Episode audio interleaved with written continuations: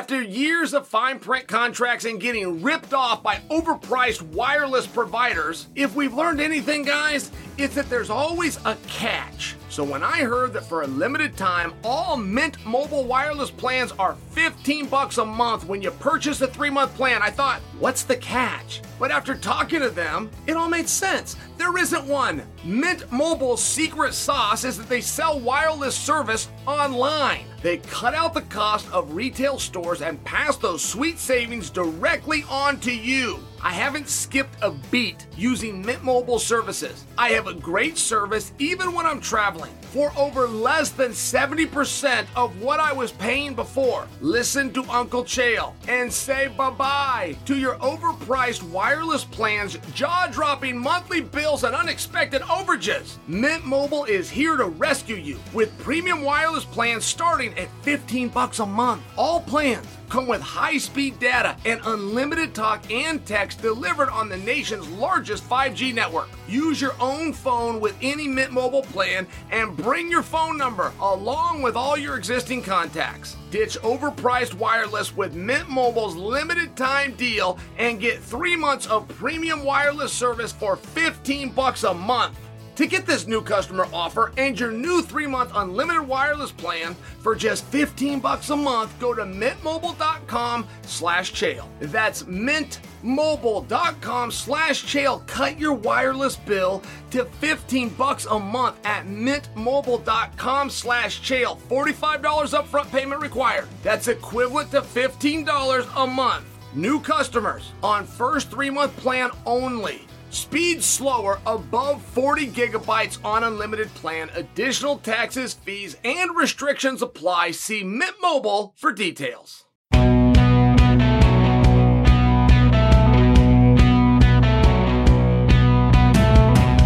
What's happening, guys? Happy Tuesday! And thank you for joining another special episode of You're Welcome. I'll tell you, we had a great weekend of fights from San Antonio. Guys, did we forget how good Corey Sandhagen is? I know I did. Anyways, coming up on today's show, you remember that conspiracy about Islam Makhachev and the IV? Well, it turns out there's some truth to all that. I got that story today, plus George Masvidal is fighting next weekend. He just went on Joe Rogan's podcast and made some interesting comments. I'm going to get to those things and much more in today's show, but I want to begin here. Rumor on the underground, the kids are saying it's going to be Paulo Costa versus Chimaev. Now, you've heard that. that. That's been going on for a while, right? Those guys been bantering and been going back and forth. We get Dana to weigh in a little bit, which says Chimaev's next fight will be at 185. That's a big clue, and that's one that we needed. We get Dana to specify just a little bit more. Say, I believe it'll be against the top three guy. Now, top three guy doesn't have to mean a guy that's ranked one, two, or three. That's a, a little bit of a broad stroke, but it means the absolute upper echelon. And some guys, even if you give them a ranking, they're even.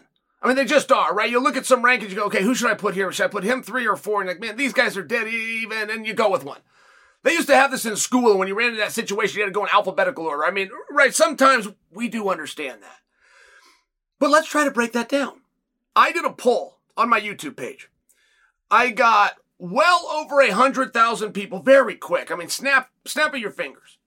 And it was overwhelming that you, the audience that participated in this poll, want to see Paulo Costa versus Chimaev more than Chimaev versus the field or Paulo versus the other likely suspects. Fine. But let's say you're going to do that, okay? Both of those guys are pretty talkative. I don't remember a time I heard them talking about each other. I just don't. I know the organic video. I know where this would make a level of sense. I know where you could go from here. What I don't know, where would you put them? If you're going to put Chimaev versus Paulo Costa, where would you put them? That could, so that you understand, main event a pay per view. But they won't put them there. They just, they just won't. That's a spot that's reserved for something else. It's reserved for Red Panty Night, by example. It's it's reserved for World Championship matches. But you could. And I believe if you're going to have those two fight each other, you should maximize it within a five round frame. So where are you going to do it at? I haven't heard an announcement of an ABC show as of late. put in perspective for you, uh, that is where Rodriguez took on. Well, it's where Rodriguez got the armbar over Ortega. You could back up further from that. It's where Max took on Calvin Kattar. That was the name I was looking for. I share this with you because I haven't heard of one of those coming up. So, I, and I don't, I don't believe with any part of my being, and not, neither do you, that we're going to get it on free TV. So, if we do go a pay per view and we're not going to go a main event, we're probably talking a co-main spot. Furthermore, we're talking about 15 minutes. 15 minutes versus 25. That's a very a different matchup. Now, let's say that you do that. Awesome fight. Let's say that you do that, but then what do you do with Robert Whitaker? Where does Robert go? And 185 is in such an interesting position right now. I feel stronger than ever that it needs to come out and be stated and clarified as it pertains to Whitaker and Pereira. This is it. They're never fighting again. The score is settled, all of it. If if if Adesanya comes in and grabs his first victory, the other four they're gone. They're all gone. Everything's gone. This is. I feel like we really got to make that clear that we're not going to fall in, that we're not going to go back and forth. I think that Pereira is in a very interesting spot. And if Pereira is the head of that division, I mean, you just opened the door to contendership. It's a very hard scenario to see where Robert Whitaker is going to get a world title fight again. Well, that's when Izzy was on top of the bill. That'd be a completely different matchup. And you talk about Paulo Costa, and, and, of course, Chimaev is new and fresh blood, and if they're going to move him up, they're going to do it this quickly, and he is completely undefeated. It would seem as though whatever he does next, whether it's this Paulo Costa idea or not, whatever Chimaev does next, it would seem as though is a number one contenders match. And if you did look at the matchup of Chimaev versus the skills of Pereira or the skills of Adesanya, it starts to get pretty interesting, right? And before you go, you could go out and take him down. It's a wrestler versus a striker. Yeah, I, okay, fair enough. That's what history would say. But Yoel Romero might share for you a different side of that. How hard it is to take Adesanya down, how hard it is to keep him there. I mean, just, just for fun, I'm just throwing these things at you, and I feel like these guys have really got to get to work quickly. So I feel as though Robert Whitaker is in a, a really keen position. If the hardest guys around you and the hardest guys in your division for the hardest work you can do that have the greatest likelihood of derailing you from your dream of knocking you off course, if they can get matched up with each other, it keeps you free. That's a win. Those are some of the games uh, that you need to play. It's not just about getting yourself matches. It's not just about positioning where you go. It's also positioning them to knock somebody out and eliminate them. If you were having a hard time getting Paulo Costa to agree to a certain fight, the time that you would do it, and I use Paulo as an example because we're talking about him here, but, but for absolutely anybody, the time that you would do that is the time that you give him a new contract. Whatever match you think is going, you're going to get met with the most resistance, that's the one that you would do at the time of the new contract when everybody's happy. When everybody's happy and everybody's green and everybody's smiling and everybody's taking pictures for Instagram, that's also where you give the news of here's who your next opponent is going to be. The guy's happy, he's high on life, he's signing away. And I've got to remind you, twice we thought we were going to get Paulo Costa and Robert Whitaker.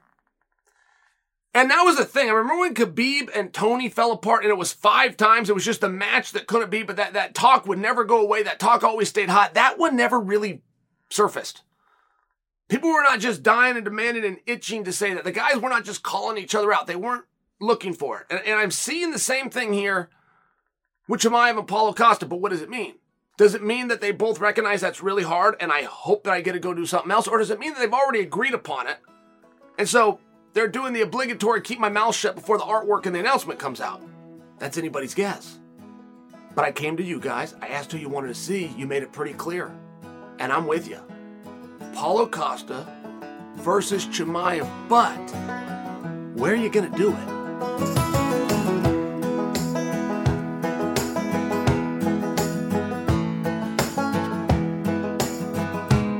Let's talk Masvidal. Masvidal's been very busy in the media lately. Went over, did the Joe Rogan program, put out some interesting statements, some stuff that's kind of stuck with us. And, and I got to tell you, one of the things that was most interesting to me about him going and doing the Joe Rogan program, that's in Texas. he lives in Florida and he has a fight in three weeks. I, I just share with you a little bit uncommon to travel for a media opportunity when you have a fight coming up. And by the way, I had to do it all the time. I want to make sure I uh, explain the distinction for you. He lives in Florida. The fight is in Florida. So, like when I fought in uh, Texas, by the way, I live in Portland. Yes, I had to leave. I had to go to Texas. I had to do media. I would come back. It's just a little bit different. And I was surprised by it. And what else surprised me? I enjoyed that entire program he did with Joe. I watched it three days ago. This isn't fresh. Found out today he's fighting in three weeks. Now, in all fairness, I knew he was fighting. I knew he had Gilbert Burns. I knew that was coming up. I didn't know it was in Miami, which is massive news. I didn't know it was in three weeks. So, oh, I got my partner's holding up two fingers right now. It's in two weeks. Even strengthens my point. I'm not giving anybody a hard time here. I'm making an observation. Okay? I have attempted to explain many times. A lot of the interworkings that goes on with athletes that do this sport, it, they're, they're rare. They're rare, right? I mean, think of all the kids you went to school with. Did you go to school with anybody that does this? And for those of you that said yes, that went to school with Colby, something along these lines, that's the only guy you got. You didn't go to school with two guys that do this. It's a rare thing. And one of the rare things about it, there's no home court advantage. It's home field disadvantage in MMA. And that's where Miami comes into it, right? Because Gilbert Burns also lives in Florida, but it's different. He's not representing Florida. When you speak to him, he represents Brazil. He does not walk out there with a headband of the of Florida state mascot on it. He walks out there in a Brazilian headband, and it's a little bit different. George Masvidal, who could not be a prouder Cuban, puts Miami first. So I'm just, I'm just bringing this to you that there's a lot on it because I tell you all the time, it's not an advantage, it's a disadvantage. And then what happens? And promoters do miss this one. They'll take a big star in an area and they'll put them in a local card. And over time, not only does that work, goddamn, you can't build a business if you don't do that. You have to do that. You gotta bring local talent in and put them right there where the event is going on. But over time, you get distracted with the full formula, which is not what I just stated hard stop. It has to include that they have a favorable matchup. You don't ever have to talk about that. You don't ever have to admit that. You have to know that it includes that. And this just got tested, guys. We had Nate Diaz versus Chimaev. And all of a sudden you're looking around going, did nobody hear me? I said it's Nate versus Chimaev. I said tickets are on sale. Go, go. Hey, how many tickets did we sell? Did no one hear? Is this thing on? I said it's Nate versus Chimaev. We just went through this. It was a 12 to 1 spread, and all of a sudden you find right all of a sudden you find out that your hero has also got to be favored. If you're trying to invoke the formula where all sorts of attention comes. And it's it's a very interesting situation. There is extreme pressure. I mean, if you if you are the baddest dude in your town, and you're taking on a dude from town, I mean, right, you see the problem? People aren't going to view you differently. Masvidal doesn't have to win this to not have egg on his face. Of course he doesn't. We know how tough Gilbert is. But Masvidal thinks he does, right? It's not us. It's not us that's putting pressure on Masvidal. He put it on himself. And that's just what happens when you fight at home. That same pressure he has, Gilbert doesn't have, even though Gilbert lives right here. It's different. It's he's representing something. It's just it's different. I just want to bring it to your guys' attention. I think there's very good reason. Two of my favorite fighters are fighting each other in what turns out to be two weeks. I watched an interview with 50% of that equation. And I did not know that they're fighting in two weeks. And moreover, I did not know that it was in Miami. I did know that those two were competing. I mean, right, right like that was in the back of my head. I didn't know it was in Miami. Those are big details. How come those weren't told? How come I didn't know that? How come you guys didn't know that? How come maybe you heard it, it was a while ago, but you haven't heard it recently? How come it didn't come up on the Joe Rogan program? And the answer, so you know, is because of this pressure that I'm speaking about when you're fighting at home, and that is not an advantage. I mean, it's an interesting thing. There's a lot of moving parts. You would be stunned at what a fighter would look at and then would get in his head. It really, it really would. You tip your head and go, "Really?" You guys remember Bernard Hopkins? I mean, when you want to talk about the greatest boxers ever, and I mean ever, you go look at the resume of Bernard Hopkins. It will flat stun you. It will stun you that when you talk with colloquials about the greatest boxers ever, they'll bring up Tyson and Ali, Fury, Mayweather. They won't, they won't mention Hopkins. Go look at his record. And one thing about Bernard is he was a little bitch, and I don't say that in a bad way. He liked to bitch. He liked to put himself in that position of being a victim. He was constantly complaining, but that, that was the right spot for him. Where people were mistreating him and they were abusing him, even when it wasn't happening. That is a spot. That is where he would put his mindset. So he would bitch a lot. There's a poster that came out. He's getting ready to fight Oscar De La Hoya. There's a poster came out. And on the put, you got to put somebody, and then you got to put the other guy. Well, they did, but they put Oscar first, and they put him second. He was the champion. He was pissed. I never heard of such a thing. I was a fighter, and I didn't know that that was a thing. I never put any thought into any poster that's ever been made. Bernard brought this up. Why are you putting him first? Why are you putting him bigger? And when it comes to placement of the card, you have a gentleman who's the reigning champion, the reigning BMF champion, fighting at home. Who is the second biggest star in the sport, right? I don't know if he loves it when I say that he's second. I mean it as a compliment. You got McGregor. What are you going to do? Right? A brick falls on your head. What are you going to do? Not main eventing in his hometown. And the two guys that are aren't from there. It's interesting. It's an interesting spot. You you you got to know where you're at. Masvidal made a statement. He said, "I won't be anybody's stepping stone," and I fully understand that sentiment. But you never know when that's happening, right? The whole world. There's a couple of things that you'll be the last one to know. We'll decide. We try to tell you in a way, but if, if you don't hear it, you don't hear it. Every single fighter who retires from the sport was done at least a year before that, and we all knew it. They were they were the last one to know. And that's just a that'll just happen again and again and again. Like that's never going to go away. It's it's it's one of these things. But the same thing goes with stepping stone. You never know when you're going to be. You didn't try to be. You didn't mean to be. But what happens with the shine you've got if you pass it to somebody else, right? I mean, it's it's it's one of those really precarious spots.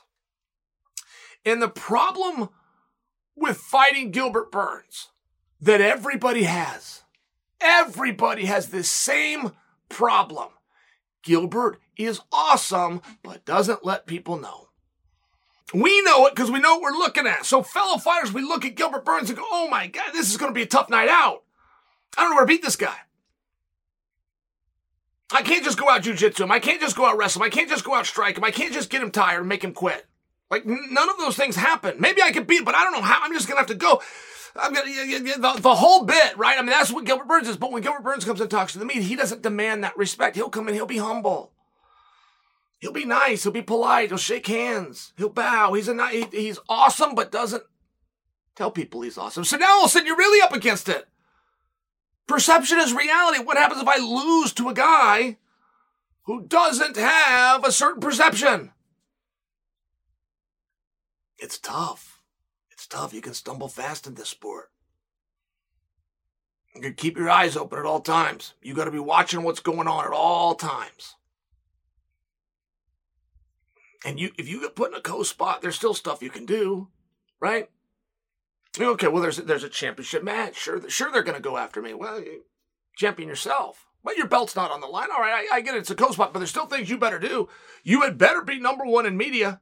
You had better be number one in the headlines. And when you come that through that curtain, you had better get the loudest pop. Now, if those things aren't done, to hell with it. You could be sitting there having a Coke and a nacho watching the last guys come out if they aren't getting the same roar that you were, but there's a lot of pressure on it.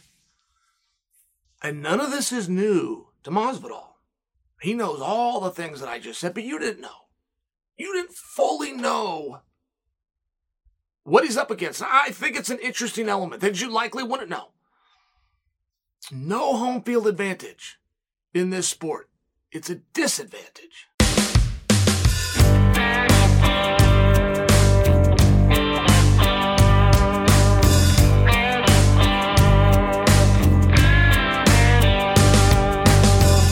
I caught a segment that George Masvidal had done, and George was asked if he would box Jake Paul, and George said, "No, that's over. That's over. There's there's there's no momentum. The spotlight's not on that. That that's not a thing anymore." I did not just quote George Masvidal, but that's that's what he said. I'm I'm, I'm getting you the message very accurately. Is he right? Is George right? That was interesting to hear him say that. Jake just lost a fight, but George just lost a fight.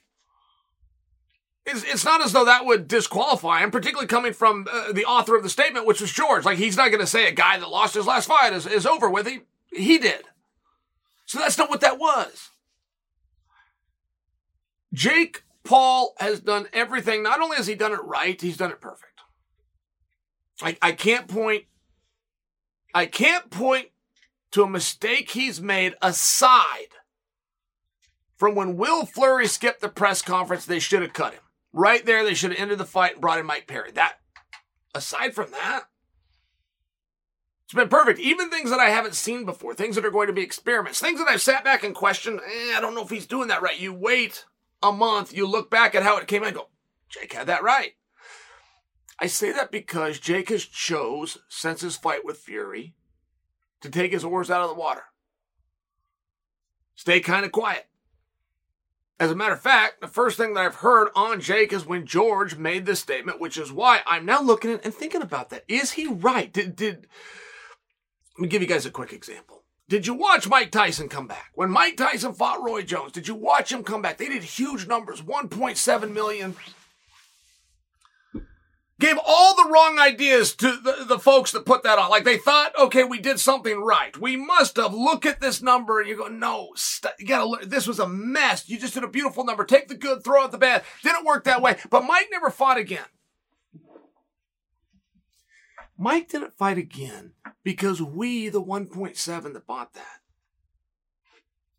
we're not looking to see how old men would do. We weren't looking to see old men box. That's not what sold that.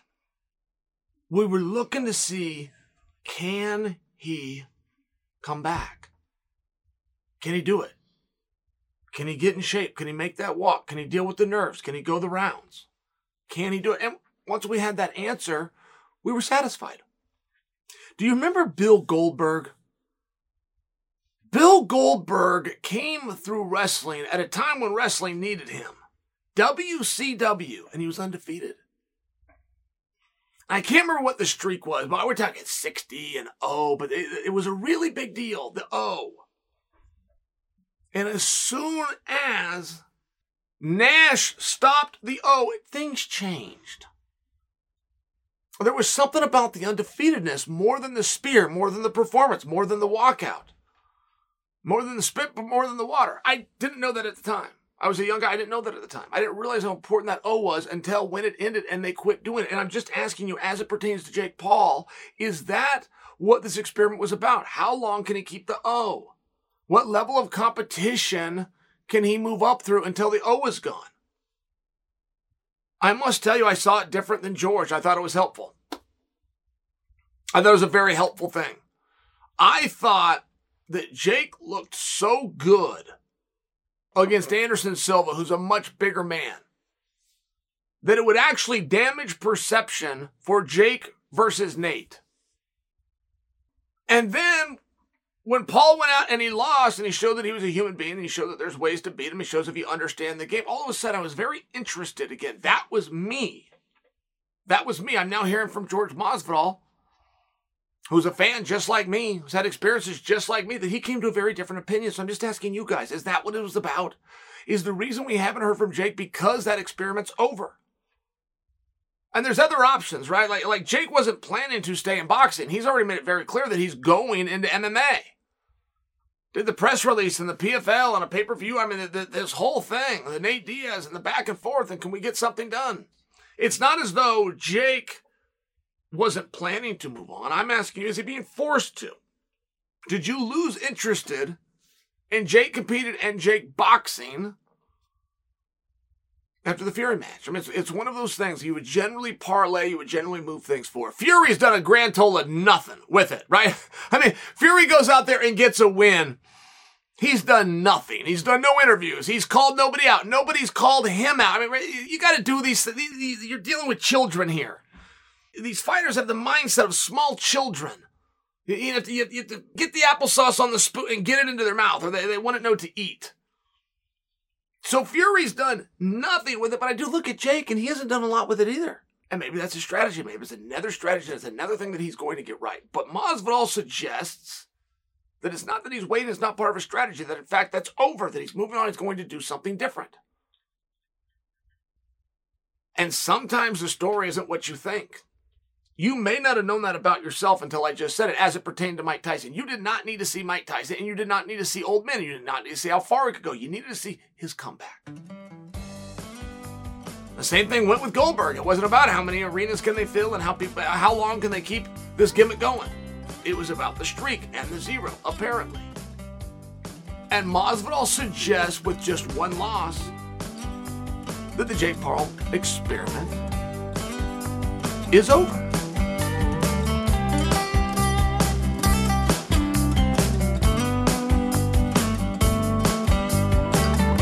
Guys, there was this day, and I'm trying to recall the year, but there was a time, and you got to understand. You guys know Joe Riggs, Joe Diesel Riggs.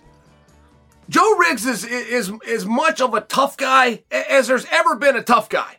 He came through the UFC, but he he did something before that. I want to see maybe he was even into weightlifting. Then he had to get his weight under control. So he, he covered a whole bunch of weight classes all the way down to 170. He's overdoing bare knuckle to this day, but just hold the thought, Joe Riggs. And one thing about Joe Riggs is his background. He was very good at boxing. So Joe Riggs gets drawn in against Stockton's own young man named Nick Diaz. So they go out and they, they have this fight. And I remember this wasn't a huge fight. Like the world wasn't all talk about it, but I was. I was counting down the days. I was telling my friends. And I remember so much expectations were put on Diaz, and I was telling people kind of the other side, where I go, yeah, yeah, but they're going to stand up, they're going to trade a lot, and this is what Riggs does so well. Like this is a really good fight. Keep your eye on it. I was having a hard time getting people on board. Fight happens. It's awesome. They end up in the hospital. So they go to the same hospital, but they're separated. You know, when you leave that octagon, things things are done. And particularly in my world, I came from a wrestling background. They will make us, per the rules, shake hands before and after. And there's just something that happens when you shake hands. There just is. Even if you don't want it to. If you shake that person, there's just something that stays there and is resolved. All right, hold that thought because these guys have left the octagon. They go to the hospital. Somehow, Nick Diaz is getting nursed. He's getting, he's getting wheeled in the hospital gurney past Joe Riggs, who's hooked to an IV. This is the basic setting.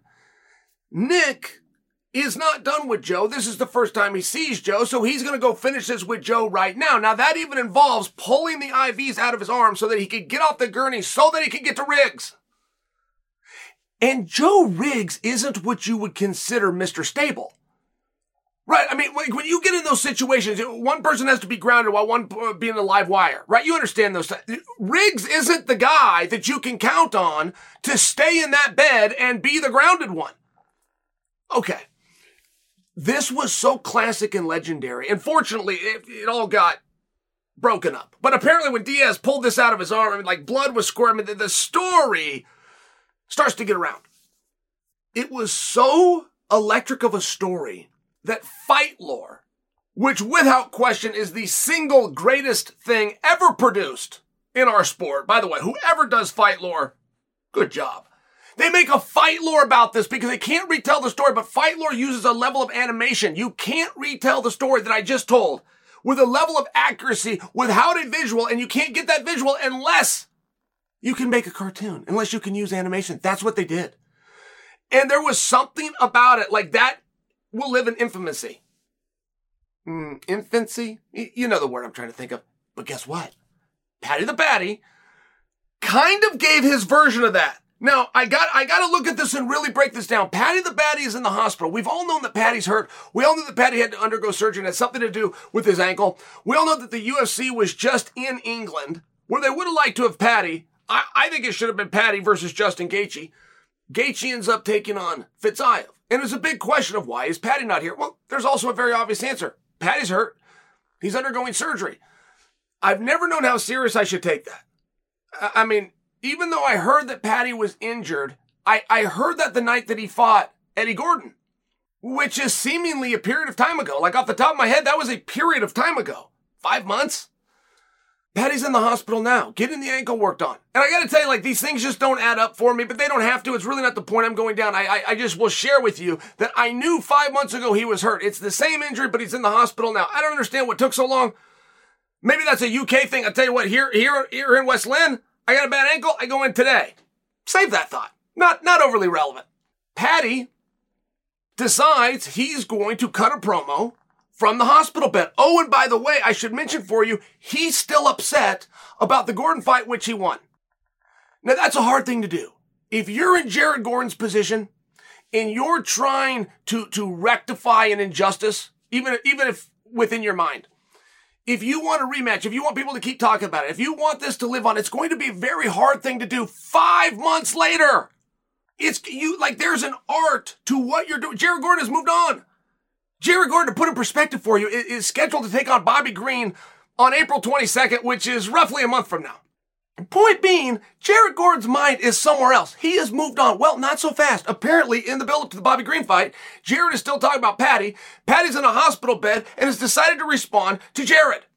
Now, there's a lot happening here. You guys have heard the expression, a picture is worth a thousand words. Sure it is.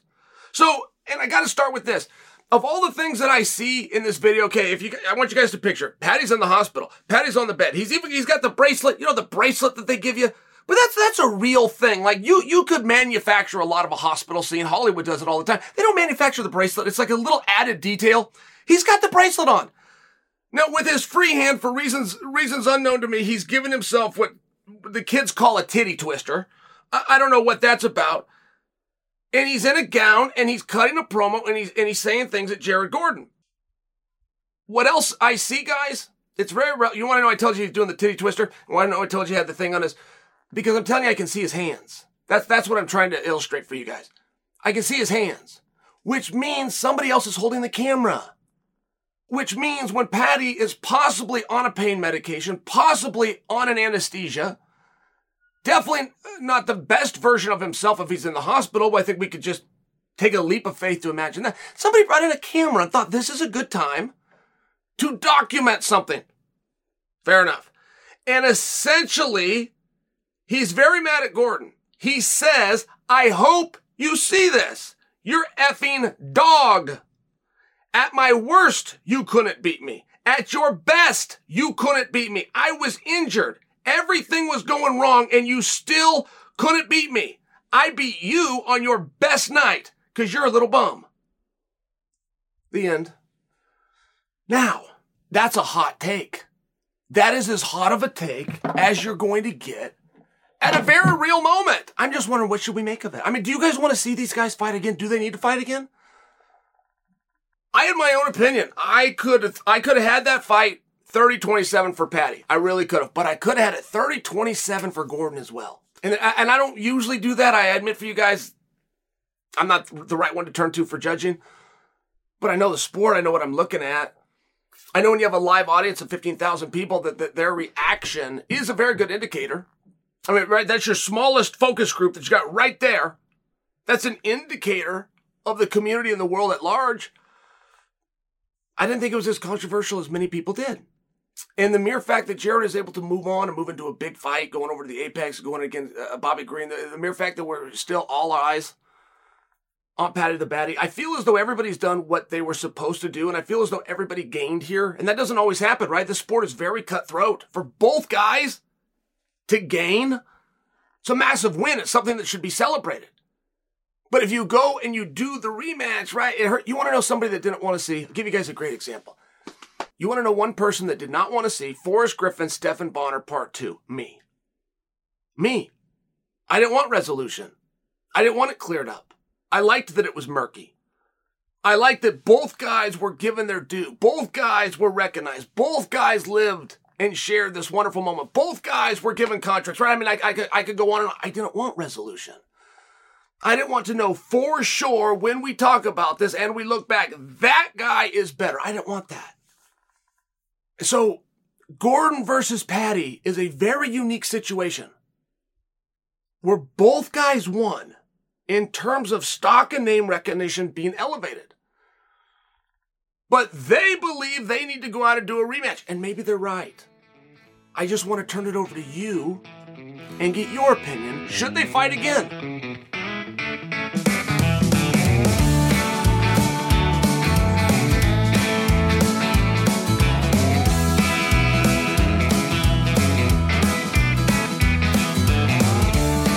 Guys, Craig Jones came to town. Craig Jones, by the way, is starting a podcast to go along with his YouTube page. I want you guys to all uh, check him out. Go out for there, show him support, tell him old Chael sent you. But we're sitting there visiting. And Craig, who I believe to be the greatest grappler alive, and even if you're having a debate on that topic, he's going to be one of the guys you're going to be discussing. Craig has been working with some of the top MMA fighters. So I asked him a little bit about that. I asked him, Craig's from Australia, I asked him about working with Robert Whitaker. I asked him more specifically about working with Volkanovski. For you people that follow grappling, and when Craig has a cameo, knew who that was. There was a moment in the Islam Volkanovski fight. It's over. It appears, right? This, this is when Bruce Buffer's getting in the ring to make the announcement. Dana's got the belt, going to put it around somebody's waist. In, in that in that moment, it appears that Islam goes to Craig Jones, the grappling coach of Volkanovski, and asks him a question about a choke. So I asked Craig about that. I said, it looked like Islam asked you a question. Did he? Craig corrected me and said, no, he didn't ask me a question. He was heckling me. He told me, your boy needs to learn how to finish a choke. And so Craig corrected him back and said, well, you had his back and you couldn't make him tap. Maybe you need to learn how to do the joke. It was something along these lines, but I just want, I want you to understand how close Craig was. So when he shares the next bit of news, which is they're backstage, is after the, the show in Perth has concluded. The five round fight is much closer than people thought. A little bit of controversy. The whole world felt like they got their money's worth. What a great battle. And in that moment of emotion, Craig said everything was cool backstage. Everybody was happy. And it was at that moment that the text came in about the nurse and the IV. So Craig said this spread around Volkanovski's team instantly. And all of a sudden the mood changed all of a sudden their team wasn't as friendly with Islam's team, but they didn't tell Islam's team why. Just all of a sudden the mood changes. Craig tells me that coincidentally, it turned out to be Dan Hooker's birthday. So everybody went out to celebrate Dan Hooker's birthday, and through the course of celebration, Hooker decided against staying quiet about it and brought this to the world. Now, I moreover am attempting to go back and relive that topic with you because it went away as quickly as it came. And that was a little bit of a surprise, right? I mean, if you've got something and you're going to bring it forward, it's generally because you want resolve.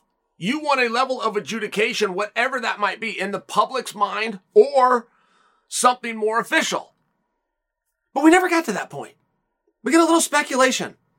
We got me talking about it just a little bit. Yet Ariel Helwani talking about it just a little bit. And we moved on. But somewhere in the course of moving on, it was stated that if Volkanovski is to beat Yair Rodriguez and Islam is to win his next match, which has not even been set yet, that the rematch between those two will happen. Okay, that's interesting. That might seem small to you guys, but that's very interesting. Who else out there has a promise? Who else out there has ever had a promise? Who else out there has any level of indication of if I go and do this, what happens next? I mean, it, creates for a very precarious spot. It's why you don't do such things like that. If you're a 145 pounder, you have to be cheering for Yair Rodriguez. If Rodriguez does not beat Volkanovski, your division is getting the brakes put on it again so that your champion can leave the division and go pursue. I mean, do you see where this starts to become a problem? You see where we're revealing too much information ends up having a negative effect. If you're a 55 pounder and you're trying to get number one contenders match, you're trying to line, but you know that your champion is about to go business with this guy that he's already fought. Uh, do you, do you understand where announcing these things aren't always helpful? But it got announced nonetheless and there wasn't a follow up on it. And having that information from Craig and knowing that that whole thing died down and knowing that a rematch is a possibility is a great way to solve things. Because in a matter like this, you have to have what's called standing. It's, it's a very important legal term. Let me give you guys an example. You look out your window. Some guy backs into your neighbor's car and pulls away. You cannot go sue the guy for hit and run. Even if you can prove that he did it, it wasn't your car. You don't have standing in the matter. The neighbor would have to sue him for hit and run. Do you understand this? So even though we have a whole bunch of rules and even though the hydration clause and the IV, you somebody with standing would have to come forward and ask for that rule to be looked at in a specific situation. Or you could get in front of that whole thing and make a different arrangement. And I do think that it's an interesting one. I mean, not for nothing, I think that it's very interesting. Who would have authority? You've got USADA, of course. You would have the unified body of MMA, of course.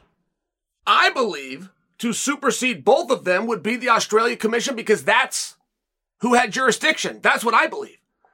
And the Australian Commission has a rule in place that you cannot use an IV for he- uh, rehydration, period. No IV for rehydration, according to some of you. I know that that was the intent. It says very specifically, you cannot use uh, IV for rehydration. Does it? It was intended to, I will admit. Is that what it says? I don't think so. I don't. It says right in the rule why you can't use it. You can't use it to replenish you can't use it after a weight cut. You can't use it to, to replenish liquids post weight cut prior to the fight. I get all of those things. It was intended to be a rehydration clause. What if I have a doctor that comes in and says, from a psychological benefit, I need that? I could take it right there. Boom. I'm, I'm out of your definition. Even though your intent was to stop me from doing it, I could still do it post weigh in, pre fight if I had a different reason and I had somebody with some cute little initials next to his name backing me up. In addition to that, if you were to go down to the USADA, you, you can use 10 milliliters. It used to be 30. I believe they changed it to 10. Don't, don't think you have to correct me on this. There's nothing that says that I couldn't pull it out and then do the other arm for another 10. And when I'm done with that, pull it out and go back in for, for another 10. There's nothing in there that says you can have 10 in X amount of time. It says that you can have 10 at a time. It, like many of the rules, is very poorly written. And when you go in and you test those rules, it puts a spotlight and you show how poorly written your rules are. Or you have somebody else that's like, look, let's just get in front of this thing. It's getting some credibility. I really don't need the world to see in the form of an arbitrator how poorly these rules are written and how weakly they can be enforced. So let's get somebody with standing to just pump the brakes right now. Is that what happened here? There's no other matches promised for anybody else. There was no other controversy out there for anybody else the time would have elapsed. I, I mean, certainly there, there, there has to be a time restraint put on when you could file an appeal in relation to when the action happened. It's an interesting, it's an interesting story. I appreciated that Craig shared that. I've always liked Dan Hooker. I like him even more now. I like him even he backed this guy up. Might have taken a couple cocktails and he had to go a little bit rogue, but he's still got a story out there, and the story is very relevant. Whether it happened or whether it didn't happen, I don't think that Islam did anything wrong, but you could sure make it look like he did. And you could sure leverage that into something. And in this case, even if done very quietly, my guess is they did.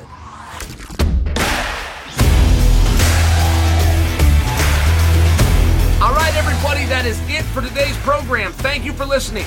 And remember, if you want to support me or the show, you can leave us a review on Apple Podcasts. You can also subscribe to my YouTube channel or give me a follow on social media.